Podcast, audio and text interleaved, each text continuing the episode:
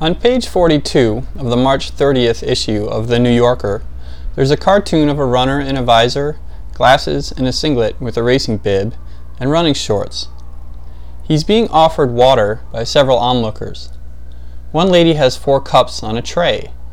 It doesn't look much like the water stations at most races, but that's part of the humor, underscoring the ridiculousness of the situation. The caption under the cartoon is, "Thanks, but what I really need is some bigger shorts." A second look at the runner, and he indeed needs bigger shorts.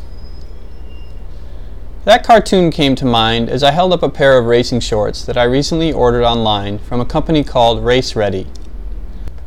I was tipped off to this running gear by a fellow Central Park Track Club runner when we were discussing eating during the marathon. My plan is to eat shot blocks, and I was thinking of simply carrying a packet in each hand during the race. She recommended the Race Ready shorts and singlets, which she said came equipped with pockets that are unobtrusive. If I had seen these shorts in a running store and not on a website, I never would have bought them. The fabric in the middle of the shorts that connects the front to the back drapes in a peculiar fashion, hanging quite a bit lower than the shorts' legs, which are indeed short. I had imagined pockets on the hips, but they were in the back and off to the side on the front.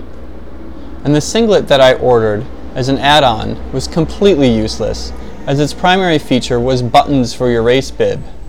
Pins are fine, thanks. I did need, though, to pack some clean running shorts for my trip to my wife's parents' house in Washington, D C.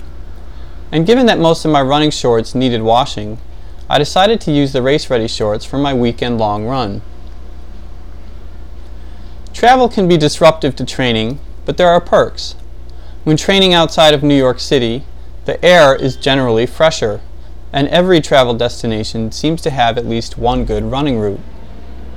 A friend of my wife's says that he always brings running shorts when he visits his in-laws. His wife has five sisters, and his best strategy while they get caught up with one another is simply to get out of the house. There comes a time during visits when, after the initial high of the arrival, the guests, fatigued from their travel, and the hosts, fatigued from the hosting, turn into puddles on a couch. Sometimes the comfort of home cooking makes it so. The television is turned on and the laptops come out. This is a good time to go for a run. Running keeps you from becoming a puddle until the run is over. We arrived in Washington on Friday night.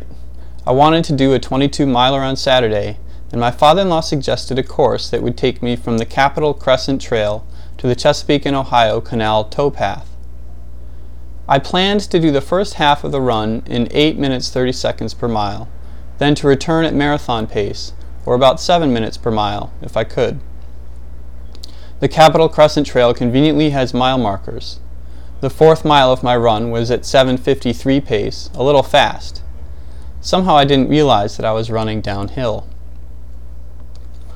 Along the Capitol Crescent Trail, I noticed a cherry-colored hat atop a fence. On the towpath, keeners in eighteenth century garb were congregating on shore in front of an old wooden canal boat called the Georgetown. After the towpath terminated, I ran along the Potomac River to the Lincoln Memorial and then past the Washington Monument to the Capitol Building. Intermittently, I fished shot blocks out of the pockets of my race-ready shorts and sipped from my water bottle. It was a foggy day, temperatures in the low fifties. Yet around the Washington Monument, which is encircled by a tight formation of American flags, many people were flying kites. How bizarre and positive-spirited it seemed. Despite the scenery, the National Mall is not ideal for running. The crowds can be dodged, but there are many busy and unavoidable cross streets. People don't jaywalk in D C the way they do in New York. At one intersection, I noticed a car with a Maryland license plate that said D R on one side and A S on the other, for Doctor As, or, as most would read it, Doctor Ass. Why a person would choose that particular vanity plate is a mystery, but smart people sometimes overlook these things. The publication for the National Academy of Sciences in D C uses the unfortunate acronym P N A S, or P N A S, which is emblazoned on gift items such as t-shirts and water bottles. It had taken me an hour and thirty-three minutes to get to the Capitol, at which point I turned back. The monument had taken on a more dramatic appearance, partially shrouded in fog. On the towpath, the Keeners were still congregating in their old-fashioned garb, as if finishing the sentences they had started when I passed them an hour beforehand. Like the Washington Monument, the towpath was more dramatic on the way back as well. Silver clouds and the deep browns of the trees were reflected in the C and O Canal, which stretched before me. The entire vista seemed out of an oil painting. Back on the bike path, I slogged the uphill, clocking a mile at seven minutes twenty-five seconds. Not the seven-minute pace I was hoping for, but given the gradient, it was fine. The cherry hat still sat atop the fence. I finished the out-and-back run in two hours and fifty-eight minutes, so the second half took an hour twenty-five.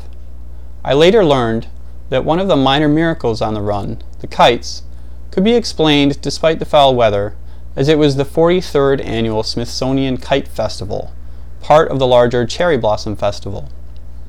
Sadly, all those kites weren't quite as miraculous as I had thought. That the running shorts actually worked, though, that they weren't too short, that the shot blocks in the pockets didn't interfere with my stride, and that the shorts don't look too obscene as long as one doesn't do any butterfly stretches in them. This was a miracle in itself.